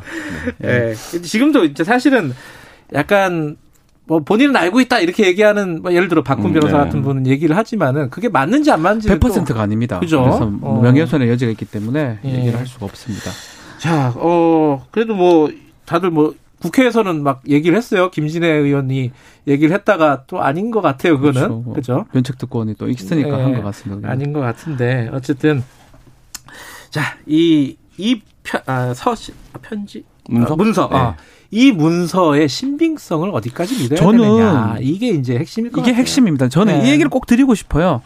처음 보는 방식이 아니에요. 몇 번 봤어요. 네. 아니 그 몇 번이라는 건 유시민 이사장 아, 그, 그 검찰과 예, 방법 행태가 특수부의 수사 방법 예. 중에 하나가 죄수나 이 구치소에 있는 사람들한테 설득을 해가지고 어떤 필요한 어떤 목적을 달성하는 뭐 그게 뭐 저는 수사 방식이 뭐 완전 나쁘다고 말할 수는 없습니다. 어쩔 수 없는 측면도 있겠죠. 검사가 네. 수사를 하려면 왜냐하면 네. 뇌물 사건에 이거는 증거 찾기가 너무 어렵습니다. 그래서 음. 공여자의 진술을 확보해야 되는데 또 그 공여자가 궁, 궁박한 상황이 구치소에 있을 때거든요. 네. 그래서 그런 것들을 이용했던 거고 그러다 보니까 한명숙 전 총리 지금 사건도 지금 진행 중이지만 감찰이 똑 같죠. 어. 유사한 방식의 집체 네. 교육시켰다는 네. 부분하고 재수들 불러서 했던 거 음. 그걸 계속 봤는데 이번도 그런 방식이기 때문에 천번 방식이라면 오이 설마 그랬겠어 하는데 계속 반복됐던 방식이기 때문에 또 그 검사들이 대부분 했던 그 특수부의 검사들이에요. 네. 다 그 사람들이에요. 제가 음. 이런 말을 못하지만 그러기 때문에 익숙하다 이 생각이 음. 좀 들어요. 음. 그 김봉현 씨 음. 편지에도 그 부분이 나와요. 세 페이지, 3 페이지에 나오는데 본인 사건 관련은 협조 잘하면 만기 보석으로 나갈 수 있도록 해줄 것이고 협조 안 하면 별건 기소해서 만기 보석도 못하게 한다고 했음. 음. 실제로 협조 후 복잡한 사건임에도 일괄 기소 처리해줌. 이례적이라고 그렇죠. 함. 이거를 적어놨거든요. 그러니까 이 문건이 지금 왜 작성됐느냐에 대해서 여러 가지 분석들이 있는데 실제 이제 이 문장이 김봉현 씨가 직접적으로 자기가 이 문건을 작성하게 된 어, 경위를 밝히는 문제니까 지금 구속 만료 보석이 얼마 안 남았거든요. 그렇죠. 지금 이제 돌아가는 판을 보니 자기가 검찰 수사를 받을 때는 구속 만료 보석으로 나갈 수 있을 것처럼 예. 어, 이해를 하고 있었는데 상황을 뭐 그게 본인만의 이해인지 아니면 검찰과의 뭐 음. 모종의 얘기가 있었는지 모르겠습니다만 근데 지금 돌아가는 상황이 그렇지 않고 어 나는 검찰이 원하는 대로 수사 협조를 다 해줬는데 지금 왜 상황이 이렇게 풀려가는가 음. 이 부분이 이제 김봉현 씨가 그렇죠. 어, 억울해하고 있는 부분이 아닐까. 김봉현 입장으로 다시 한번 보면요. 이분 지금 사기죄로 중형이 예상되는 상황이에요. 그렇죠. 근데 뇌물 공여를 본인이 자백하는 형식이에요. 네. 나도 하, 이거 또 있다. 나 하나 더 했습니다. 네. 돈도 줬습니다. 접대도 했습니다. 그 얘기를 할 이유가 없는 거죠. 음. 암만 공박한 상황이 힘든 상황이라 하더라도 자신이 범죄를 몇 개를 더 추가할 이유는 없는 거거든요. 근데 이제 자기가 지금 몰리고 있단 말이에요. 그 아까 이제 김한 기자 원했던 게 안 됐다고 네. 봐야 되겠죠. 뭐, 뭔가 이게 딜이라는 게 꼭 거짓말을 했다기보다는 필요한 말만 아, 그렇죠. 해줄 수 있는 거잖아요. 그렇죠? 그렇죠? 그렇죠? 선택적으로 진술을 해줄 수가 있는 건데 거짓말이 아니더라. 거짓말도 섞여 있을 수도 있고. 네. 어쨌든 본인은 최선을 다해서 수사에 협조를 했는데 뭔가 자기 마음대로 자기 뜻대로 돌아가지가 않고 오히려 지금 사회 분위기를 그렇죠. 보니까 엄벌에 처해질 가능성이 굉장히 높단 말이에요. 특히 강기정 수석 부분을 우리 전 수석 부분 봐야 되는데요. 네. 애매해요. 재판에 가가지고요. 줬는 것으로 생각한다 이런 식으로 답변을 해버려요. 그렇죠. 그러니까 자기가 뭐, 직접 준 건 아니니까 그 사람 말에 따라도 그냥 음. 그런 생각한다. 이거는 위증도 안 됩니다. 살짝 음. 피해가는 모양새거든요. 명예훼손도 아닌 것 같고 음. 그러니까 그런 걸 봤을 때는 일단은 원하는 어떤 검찰이 원하는 걸 해줬는데 본인이 상황이 안 돌아가니까 음. 다른 데로 좀 총을 쏘는 그런 양상이 아닌가 저는 생각이 좀 듭니다. 이게 어저 저도 이제 사실 최근에도 그렇고 그 한명숙 네. 전 총리 네. 때도 그렇고 죄수들을 많이 접촉해 보잖아요. 죄수, 죄수를 많이 만나시대 보니까. 근데 죄수들이 가장 두려워하는 게 별건이라 그러더라고요. 음. 그렇죠. 그렇죠. 우리 추가 뜬다고 얘기해요. 네, 추가 뜬다고. 저, 도 그게 제일 무섭다면서요. 변호사니까 네. 가장 이제 조사 받다가 있지만 이제 이 재판으로 끝나면 이제 예상대로 자기가 쓰, 형을 음. 거의 다 알아요. 대부분. 네. 오래 계시는 분들은 구치소에 오래 계시는 그렇죠. 분들은 이게 거의 변호사더라고요. 네, 저희, 저희랑 비슷해요. 아유, 15부가 좋다던데. 중앙 뭐 맵부가 좋다던데. 뭐 평면도까지 다 읽고 다 있더라고요. 예. 근데 문제는 뭐냐면 검찰에서 추가를 띄운다. 별건 기소를 더 해버리면 그때는 이제 잠이 안 온다 그러더라고요. 멘붕이 옵니다. 예. 그래서 그것 때문에 정말 언제 나갈지 모르는 상황이 되거든요. 그래서 그것 가지고 사실은 미국 같은 경우는 이제 플리바게닝을 확인을 할 수 있어요. 네. 그래서 양형을 조율할 수가 있는 부분인데 우리는 그게 불법이거든요. 법에 없는 거잖아요. 그럼에도 현실적으로는 좀 많이 이용을 합니다. 그 검찰 수사 방식 중에. 그래서 그 부분을 가장 두려워하기 때문에 그 부분 막기 위해서 본인이 필요하다면 어떤 진술도 하고 그렇게 하는 것 같습니다. 음. 이번 서신 아, 문서를 보면은요, 문건을 보면은 여러 이름들이 나오는데 이제 다 지워져 있죠. 다 네. 지워져 있는데 그 중에 이제 어 이 검사와 이 김봉현 씨의 다리 역할을 해준 사람이 등장을 합니다. 네. A 변호사라고 그렇죠. 지금 보통들 얘기를 하는 음. 사람. 이 사람 얘기가 좀 굉장히 어, 핵심인 것 같아요, 그죠? 그렇죠. 이 부분 이분이 특수 출신의 전관 변호사입니다. 음, 그렇다라고 지금 김 알, 려져 있어요. 얘기를, 얘기를 하죠. 있죠. 누구라고 예. 말씀을 저 드릴 수가 없는데 뭐 되게 유명한 뭐 수사를 많이 했던 음. 그리고 그 특수부의 그 자기 후배 갈, 같은 음. 그런 어떤 검사들을 그 접대 자리에 이제 데리고 왔다라는 거거든요. 음. 그 부분도 좀 확인이 안 되고 있어요. 본인들은 부인을 하고 있기 때문에 네. 뭐두 명은 부인하고 한 명은 얘기를 안 하고 있다고 합니다. 그래서 이제 그 확인을 해야 되는데 문제는 그 검사가 그 검사 출신 변호사는 보통 변호사는 아닙니다. 특수 수사를 오래 했던 검사입니다. 그래서 그 부분을 좀 유심히 봐야 됩니다. 그러니까 이 편지에 따르면 아, 문건에 따르면 뭐 노무현 전 대통령 수사를 네. 어, 주인 검사 주인 검사를 했다라고 예. 얘기를 하는 거고 그리고 검 검사 출신의 정관 변호사로서 네. 일종의 변호사라기보다는 약간 로비스트 느낌의 활동을 뭐 했더라고요. 어떻게 보야 될지는 모르겠는데요. 그러니까 그 기억하실지 모르겠는데 2016년도인가요? 그러니까 그때 검찰이 예. 그 부패 수사단이라는 걸 꾸렸습니다. 그때가 이제 예. 특수부 검사들이 검찰 조직의 전면에 등장을 해서 이렇게 화려한 면면 지금도 다 이제 고위직에 있거나 다 그분들이 네. 지금 얘기하는 분들이 어, 그, 거기에 이제 속해 있었던 그러니까 검찰 내에서는 어, 이 부패 수사를 꽤 잘한다고 네. 어, 평가를 받았던 검사고요. 그러니까 이 김봉현 씨의 편지를 뭐 얼마나 신뢰하느냐 이런 문제를 떠나서 이 편지를 보고 판단을 하자면 네. 그러니까 이 검사 출신 변호사가 그림을 다 그린 거죠. 그러니까 네. 상황을 다 그린 거고 그 그림의 요소 요소에 어떤 검사에게 어떻게 접근을 해야 되는지도 이, 이 A 출신 변호사가 판단을 한 것 같고 음. 네. 그리고 뭐 지금 오늘 이제 아침에 뭐 어서 변호사라는 얘기도 나왔는데 본인은 전면에 등장하지 않고 그러면서 그이 사건을 어 젊은 어떤 경험이 적은 어 변호사에게 대리로 맡겨서 사건을 진행하는데 그 보도에 따르면 그 변호사한테는 검찰과는 세팅이 다 끝났다. 그러니까 너는 아하. 왔다 갔다 하기만 하면 된다 재판에 그렇죠. 뭐 이렇게 얘기를 했다라는 거잖아요. 그러니까 이게 어 뭐 특수부의 수사를 그러니까 여러 번 이제 반복된 느낌이라고 박준 변호사는 얘기하셨지만 사실 그 관점에서 보자면 이분도 특수부 수사가 어떻게 이루어지는지 뭐가 필요한 건지 특수부 수사에서를 정확하게 캐치를 알죠. 하고 접근을 한 것 같은 그래서 음. 그 문건이 다 김봉현 씨의 창작물이 아니라고 한다면 어느 정도 그 부분은 좀 봐야 되는 변호사랑 상의를 했겠죠 당연히 네, 그렇죠. 그죠. 근데 여기서 잠깐만요. 이 어쏘 변호사라는 네. 게 이게 뭐예요? 처음 듣는 용어잖아요. 이게, 이게 보통 사람들은 통상은 이제 로펌이나 큰 데 있으면 네. 이 고용 변호사를 좀 표현하는 겁니다. 아, 그 파트너가 변호사의 아니라? 반대 개념으로 아. 표현하는데 여기서 어쏘 변호사는 사실 고용은 아닌 것 같아요. 어. 다른 어떤 회사긴 한데 얼굴을 낼 수 있는 이름을 음. 낼수 있는 변호사로 보이고요. association인가요? 어, 시스트인가 어시스트인가요? 뭐 뭔지 잘 모르겠는데. 정확하게 모르 죄송합니다. 아, 이게 약간 은어기 때문에. 예, 제가 그 저도 그냥 어쏘 어쏘 이렇게 말만 써서 그렇죠. 근원을 제가 확인을 못했는데 하여튼 도움을 주는 변호사로 저희는 이제 음. 그러니까 이런 거죠. 그러니까 예를 들면 이 정도 규모가 되는 사건이면 대형 로펌에서 수주를 해서 진행을 하는 게 일반적이죠. 그러니까 왜냐하면 이게 1조가 넘는 규모의 예. 사기 사건인데 근데 이 사건을 굉장히 경력도 없고 젊은 변호사가 대리를 한다. 음. 근데 그럼 이 젊은 변호사 입장에서는 자기 커리어에 이 사건이 이제 추가가 되는 거잖아요. 네. 그러니까 그 변호사 입장에서는 어쨌든 그런 면에서 이득을 보는 거고 그다음에 실제로 이 사건처럼 김범현 씨 주장처럼 누군가가 막후 실세 권력자가 네. 판을 짠 사건이라고 한다면 네. 그 판을 짠 사람은 자기를 드러내지 않을 수 있으니까 음. 그 점에서 이득을 취하는 거고 이런 관계에서 사실 이제 이루어지는 게 아닌가 이런 생각이 듭니다. 그런데 이게 그 어쏘 변호사는 그러면은 이제 정상적으로 선임계를 내서 그렇죠. 이제 선임을 하는 건데 네. 아까 말했던 그 A 변호사 네. 뭐 여 기저기 실명은 돌아다니고 네. 있지만 어쨌든 현재로서는 A 변호사. A 변호사. 이 사람은 그러면 법 위반 아니에요? 변호사법 위반? 위반이죠. 그죠? 변호사법의 위반이고 이게 이 수임하지 않고 뭐그 만약에 혹시나 그건 뭐 모릅니다.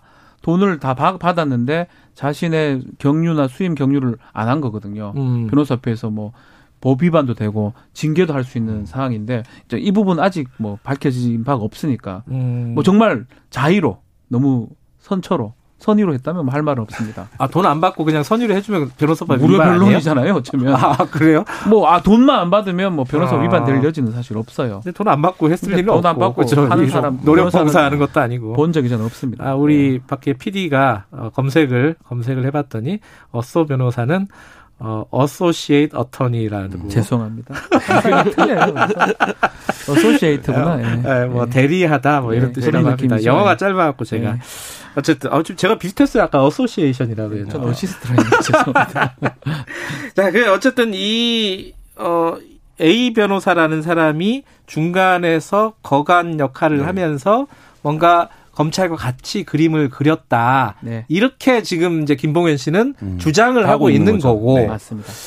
그 이제 그 상황에서 그 그러면서 이제 벌어진 일들이 이제 뭐 검찰 로비라든가 향응이라든가 뭐 이런 얘기가 쭉 그렇죠. 나왔잖아요. 쉽게 말하면 검찰 이 원하는 것을 해줘야 된다라는 걸 알고 있는 거예요. 이 A 변호사라는 거는 룸사롱을 원하나요? 아니 그건 아니. 룸사롱은 이제 부수적인 걸 수도 있고 주된 거는 이제 여권을 공격하거나 뭐 이런 부분인데 네. 그 얘기를 하면 생장관 정도는 안 된다. 수사급은 돼야 된다라는 음. 얘기를 했다라는 거고요. 네. 그러니까 특수 수사 방식을 정확하게 알고 있는 사람이죠. 음. 그렇게 된다면 너는 그만큼 어 이 얘기를 했기 때문에 편의를 제공한다. 그 편의 제공이 보석이나 뭐 형집행 정지나 뭐 이런 거라고 이제 얘기를 된 것 같습니다. 그러니까 지금 이 방식들은 계속 해왔던 검찰의 방식과 똑같아요. 자, 이제 이, 이, 사, 이게 편지로 이렇게 확 전국이 약간 바뀌었어요. 그죠? 공수가 바뀌었어요. 국면이 바뀌어 버렸는데 여기서 이제 어제 추미애 장관이 어 그 검찰 지휘권 아 뭐라 네. 그러죠? 지휘권 수사 지휘권. 수사 지휘권을 발동을 했단 말이에요. 네. 이것은 근데 좀 적절한 것이냐. 왜냐하면 이제 이것만 한 게 아니잖아요. 또막그 가족 사건하고 뭐 윤대진 사건하고 막 다 엮어버렸잖아요. 이거는 어떻게 평가를 전날, 해야 될까? 전날 대검의 공식 입장이 너무 많이 나갔어요. 그러니까 예를 들면 총장에 대한 중상모략이라는 표현이 들어갔거든요. 아, 그러니까 처음에 이제 수사지권 발동하기 전에 네, 그러니까 법무부에서 발표를 했을 네, 때 감찰 결과를 발표했을 네. 때 저는 검찰을 포함해서 정부 조직에서 그 다른 부처가 그러니까 예를 들면 그 자기의 지휘 기관인데 에 발표한 입장을 놓 고 중상모략이라고 얘기하는 거는 사실 좀 상식적으로 말이 안 되고 그 자체가 이미 어제 그러니까 수사지휘권 아. 이전에 이미 사실 음. 판은 깨졌 었던 게 아닌가. 그러니까 법무부는 뭐 이거 그걸 어떻게 받아들이겠어요? 그러니까 그렇죠. 공식 입장으로 중상모략이라는 얘기가 나오는데 아마 아, 확인이 됐을 것 같아요. 15일 정도에 이제 16일 정도에 옥중 서신이 나 지난주 금요일 네, 금요일 날 옥중 서신이 나왔는데 주말 동안 감찰을 했을 것 같아요. 네, 김봉현 씨 직접 감찰을 네, 했다는 확인을 네. 어떻게 하냐면 그 편지에 나오는 사람들하고 김봉현 얘기하고 또 그 사람들한테 물어보고 시간 장소를 확인하면 맞춰보겠죠. 예. 나옵니다. 근데 그걸 보면서 말이 안 된다라고 했으면 이런 주사직권 행사가 어려울 건데 음. 거의 맞다라고 법무부는 판단한 것 같고요. 제가 봤을 음. 때는 네. 또 거기 내용도 일부 확인된다고 표현이 돼, 돼 있습니다. 네. 수사직권 내용도 네. 그걸 하면서 가장 중요했던 게 보고를 이미 했는데 특히 남부지검장 같은 경우는 보고를 했는데 원래 주무 대검의 주무 과장은 대검 반부패 강력 부장입니다. 당시 신재철 음. 부장인데 이 사람을 빼고 보고가 된 거예요. 직보했다는 직보했다 거죠. 그러죠. 네. 그리고 수사 지시가 없었고 이 부분 봤을 때는 윤석열 총장의 수사 의지는 전혀 없다고 아마 검찰 법무부는 판단한 것 같습니다. 직보를 해도 되는 거예요, 근데? 그 개통을 안 밟고? 자체가 완전히 뭐 이례적이다 이렇게 말할 수는 없다고 하는데요. 그제 그것도 약간의 뭐 검찰 내부의 일이기 때문에 사실 그렇죠. 저희가 이 정도 음. 들어서 검찰 내부의 일을 외부에서 평가하는 일이 굉장히 많은데 그 우리가 몰라도 되는 일을 자꾸 알게 그렇죠. 되는. 그러니까 뭐 직보를 할 때 말씀하신 대로 반부패 과장이 이제 부장이 부장. 참, 참석을 해야 된다라고 음. 이제 말하는 사람도 있고 아니다 그냥 그냥 직보하는 경우도 있고 음. 별도 지휘하는 경우도 있다 사건의 성격에 따라서 근데 뭐 수사라는 게 여러 가지 갈래가 있으니까 뭐 어떤 방법이든 할 수 있는데 지금 박준 변호사 말씀하신 대로 윤석열 총장과 남부지검장은 뭐라고 했냐면 성역 없이 수사라는 지시를 받았다라고 얘기를 하는데 그 이후에 몇 개월간 수사가 안 이루어진 안 거고 해당 부서에서는 그 사건을 인지하지 못하고 있었다라는 거거든요. 그러니까 음. 이거는 사실 그 둘 사이에 어떤 얘기가 오갔는지는 확인하기 어렵지만 실제 그 과정 결과적으로 보면 어 직보 이후에 수사가 이루어지지 않은 시간이 더 이제 길다 이렇게 보여집니다. 알겠습니다. 아 이게 어, 다 얘기한 줄 알았는데 얘기하다 보니까 또 재밌는 얘기들이 많네요. 다음 주에 계속. 한 2, 3주 더 갈 것 같은데요. 알겠습니다. 네. 오늘 여기까지 드릴게요. 고맙습니다. 감사합니다. 감사합니다. 박지원 변호사, 한겨레 신문 김한 기자였습니다. 지금 시각은 8시 46분입니다. 김경래 최강 시사는 짧은 문자 50원, 긴 문자 100원인 문자 번호 샵 9730, 무료인 어플 콩으로 참여하실 수 있습니다. 유튜브 라이브로도 함께합니다. 사회주, 사회적 거리두기 1단계로 내려가면서 학생들, 초, 중, 고등학교 학생들이 등교를 하기 시작했습니다.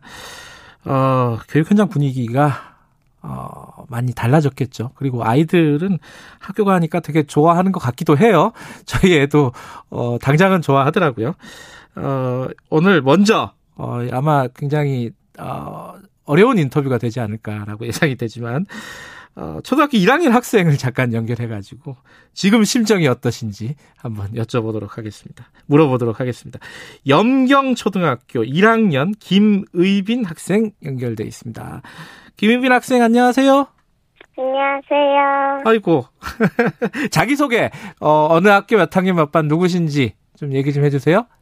양견초등학교 1학년 6반입니다. 1학년 6반 김의빈. 네. 아, 자, 어제, 요번 주에 학교 갔어요? 네. 어제부터? 네. 어, 그, 1학기 시작되고 나서 학교 간 거 처음인가? 어떻게 돼요? 1학기 시작하고 나서 학교 처음 간 것 같아요. 어. 아? 아. 옆에 엄마가 계시구나. 일주일에 한 번 정도 가다가, 아, 요번 네. 주부터는 이제 매일, 매일 가는 거예요? 오늘은 안 갔네? 어떻게 돼요? 지금 가야 돼요. 아, 지금 가야 돼요? 아, 네. 아저씨가 빨리 끝내줘야겠네. 그죠? 네. 음, 학교 가니까 어때요? 친구들 만나니까. 좋았어요? 네. 음, 뭐가 제일 좋아요? 학교 가니까? 친구들이랑 얘기하는 네. 거예요. 아, 학교에서 밥은 안 먹나요? 밥 먹어요. 밥 먹는 거 좋죠, 급식. 네. 어, 학, 그, 친구들하고 같이 밥 먹는 거 굉장히 좋죠. 선생님도 오랜만에 봤을 것 같은데, 선생님하고 이제 매일 보잖아요. 네. 어때요? 선생님 좋아요? 네. 어, 어디가 제일 좋아요, 선생님? 음, 얼굴. 얼굴이 제일 좋아요? 와, 선생님 되게 좋겠다. 원격 수업 했잖아요. 인터넷으로. 그죠? 네. 어, 그거 힘들지 않았어요? 네, 안 힘들었어요. 안 힘들었어요? 어, 이 네. 학생은 1학년 아닌 것 같아. 너무 똑똑하네. 자, 그 학교 가면은 학생들, 그 친구들하고 학교 반장, 요새는 회장이라 그러나? 그런 거 뽑잖아요. 그죠? 아니요. 아직 안 뽑았어요? 안, 네. 어, 앞으로 뽑을 건가, 뽑을 건가요? 네. 거기 나갈 거예요? 안 뽑으나? 안 뽑으나? 알겠습니다. 그거는 뭐 나중에 학교 가서 선생님한테 물어보시, 물어보도록 하고요. 네. 자, 학교에 가면은 이제 계속 학교에 나가게 되면은 제일 하고 싶은 거, 친구들하고 뭘 하고 놀고 싶다, 어떤 공부를 하고 싶다, 이런 게 있을 것 같아요. 뭘 하고 싶으세요? 학교 가서? 운동장에서, 친구들이랑 운동장에서 뛰어놀기. 뛰어놀기? 네. 어떤 놀이를 제일 좋아해요? 술래잡기 이런 거? 땅 따먹기. 땅 따먹기 제일 좋아해요? 아, 이제 학생들, 아, 친구들하고 운동장에서 땅 따먹기 많이 했으면 좋겠네요. 어, 네. 어, 우리 끊기 전에 김희빈 학생 이거 하나 꼭 물어봐야겠다. 어, 나중에 꿈이 뭐예요? 너무. 어려운 질문. 어? 걸그룹. 걸그룹이에요? 네, 춤 열심히 추고 노래 열심히 해서 꼭 걸그룹 되기를 바래요. 오늘 인터뷰 고마워요. 네. 예, 김의빈 학생이었습니다. 말도 꼬박 또박또박 잘한다고 은하라는 청취자분이 보내주셨고 어, 2097님이 출산율 올라가겠다. 장가가고 싶다는 말씀을 해주셨습니다. 교장 선생님도 한번 연결해 볼게요. 어, 서울 영중초등학교 남미의 교장 선생님 연결되어 있습니다. 선생님 안녕하세요. 네, 안녕하세요. 지금 어, 김의빈 학생 다른 학교 학생이지만 목소리 들으셨죠? 네, 의빈이 학생 얘기 들으면서 우리 학생들 등교 맞이했거든요. 네. 똑같습니다, 지금. 아주 귀엽고. 애들 좋아해요, 많이들? 아, 정말 좋아하죠. 그래요? 제일 좋아하는 거 뭐냐면 학교 네. 들어오면 이제 옆에 친구들 있잖아요. 네.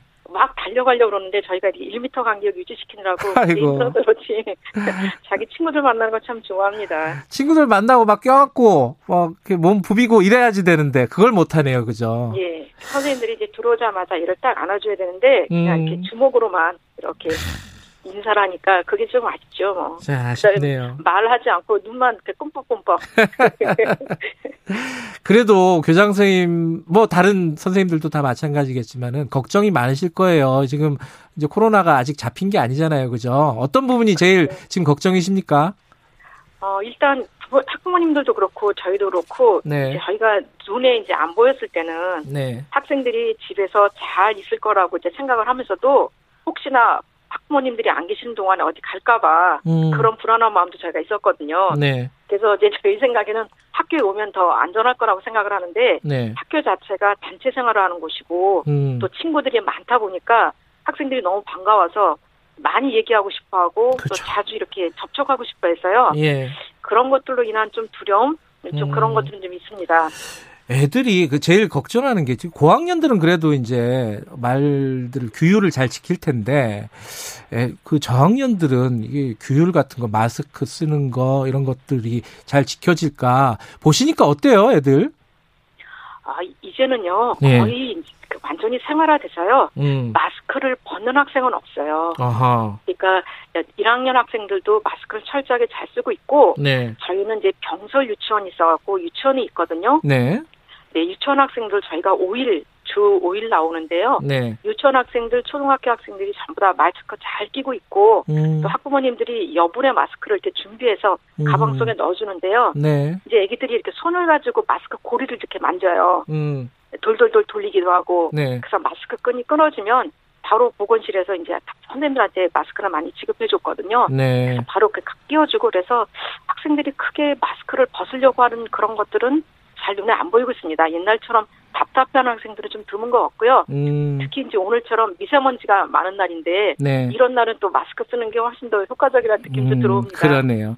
행복나무님이 저학년 애들이 그런 거 더 잘 지킨다고 이런 말씀도 보내주셨네요. 아 그건 그 저 학부모님 말씀 정확히 잘 맞습니다. 그렇군요. 규율이라든가 규정 지키는 데는요. 음. 어린 학생들도 잘합니다. 지금 근데 그 전학년이 매일 등교하는 건 아니죠?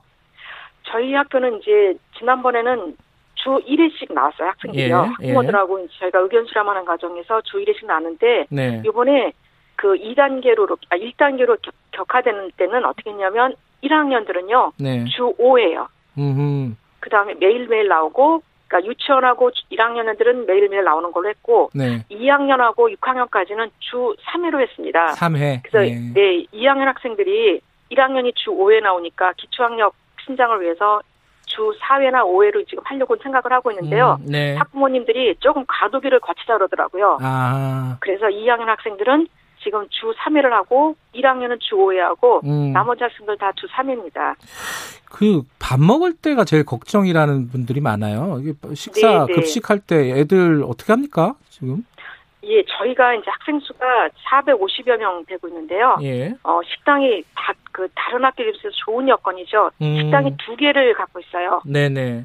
예, 그래서 학생들이 1m 거리 간격을 충분하게 유지하면서 그 다음에 1학년 학생들이 11시 반부터 식사를 하거든요. 시차 네. 적용이기 때문에. 네. 그래서 4개 반 학생들이 2개 식당에 걸쳐 가지고 이렇게 음. 먹기 때문에요. 네. 뭐, 저희는 괜찮, 그 괜찮고, 음. 또 1학년 학생이 먹기 전에 유치원 학생들이 먹고, 네. 그 다음에 1학년 학생이 끝나면 2학년 학생이 먹고, 음. 그거 끝나면 이제 3학년부터 6학년 학생들이 이렇게 내려옵니다. 지금 뭐 코로나가 계속 그한 100명 선 조금 밑에를 유지하고 있는데, 이 상태로 계속 가면은 혹시 정상 등교 100% 이게 언제쯤 이루어질까? 이거 굉장히 기다리시거나 어 뭐 생각하시는 학부모들이 많을 거예요. 언제쯤 될 것 같아요? 어 저희 저희 마음은요. 예. 선생님들 다 그럴 것 같습니다. 선생님들이 물이 저기 물이 있어야 마음대로 헤엄칠 수 있는 것처럼 음. 학생들이 있어야 열심히 가르칠 수 있고 이렇게 음. 활기가 있거든요. 네. 그래서 마음 같아서야 내일 당장 100%다 등교했으면 좋겠다는 생각을 갖고 있는데 네. 많은 분들이 걱정하시니까요. 네. 일단 추이를 지켜보고 네. 또 방역 당국의 그런 그 발표도 기다려보고요. 네. 그래서 이렇게 안정이 되어지면 예 등교 100% 하지 않을까 싶고요. 네. 그다음에 이런 마음들이 있으니까 잘 음. 방역도 음. 잘될 거고 빨리 해결되지 음. 않을까 생각을 하고 있습니다. 알겠습니다. 오늘 여기까지만 드릴게요. 선생님 애들 잘 좀 보살펴 주세요. 고맙습니다. 네, 감사합니다. 안녕히 계십시오. 예, 서울 영중초등학교 남미의 교장 선생님이었고요. 그 전에는 염경초등학교 1학년 김의빈 학생이었습니다. 박성균 님이 아침에 아이들 등교하니까 아침에 활기를 찾아 활기가 찾아온 것 같다. 이런 말씀 진짜 그런 것 같아요. 그죠? 애들이 학교를 가야지 뭔가 하루가 돌아가는 그런 느낌이 있죠. 물론 조심해야 됩니다. 그죠? 금성문 님이 의빈이 목소리 들으니까 기분 좋은 아침이 된다고 말씀 주셨습니다. 진짜 이쁘네요. 그죠? 목소리가. 우리 애도 저렇게 이쁠 때가 있었는데 말이에요. 10월 22일 화요일 김경래 최강사 여기까지 하죠. 내일 아침 7시 20분에 다시 돌아옵니다.